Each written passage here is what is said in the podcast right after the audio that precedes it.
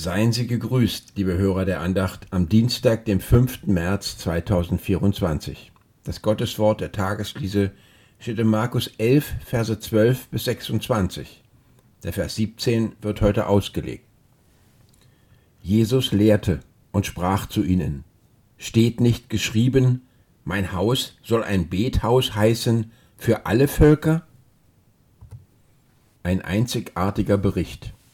Wir können Jesus in unserem heutigen Abschnitt dabei zusehen, wie er wutentbrannt Opfertierverkäufer und Geldwechsler aus dem Vorhof des Tempels vertreibt. Es gibt etwas, das den sündlosen Sohn Gottes so sehr aufwühlt, dass ihm deutliche Worte nicht ausreichen.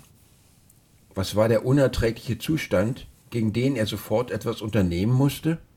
Kurz gesagt, in Gottes Haus ging es kaum noch um Gott.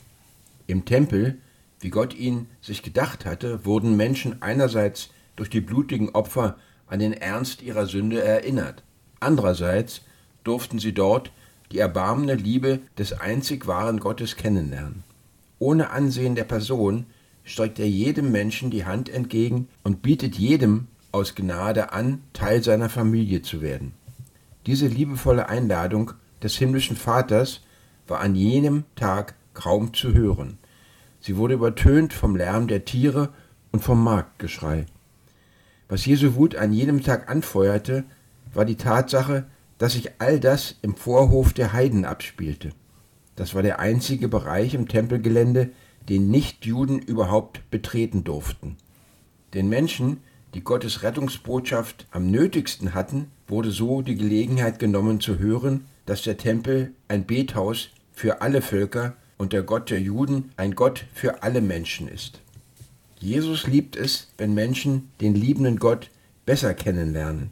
Soweit es in unserer Macht steht, lasst auch uns Orte schaffen und Gelegenheiten ergreifen, damit noch viele Menschen Gottes Einladung klar und deutlich hören können. Wir beten. Du, Heiliger Geist, bereite ein Pfingstfest nah und fern. Mit deiner Kraft begleite das Zeugnis von dem Herrn. Öffne der Welt die Herzen und tu uns auf den Mund, dass wir in Freud und Schmerzen das Heil ihr machen kund. Amen.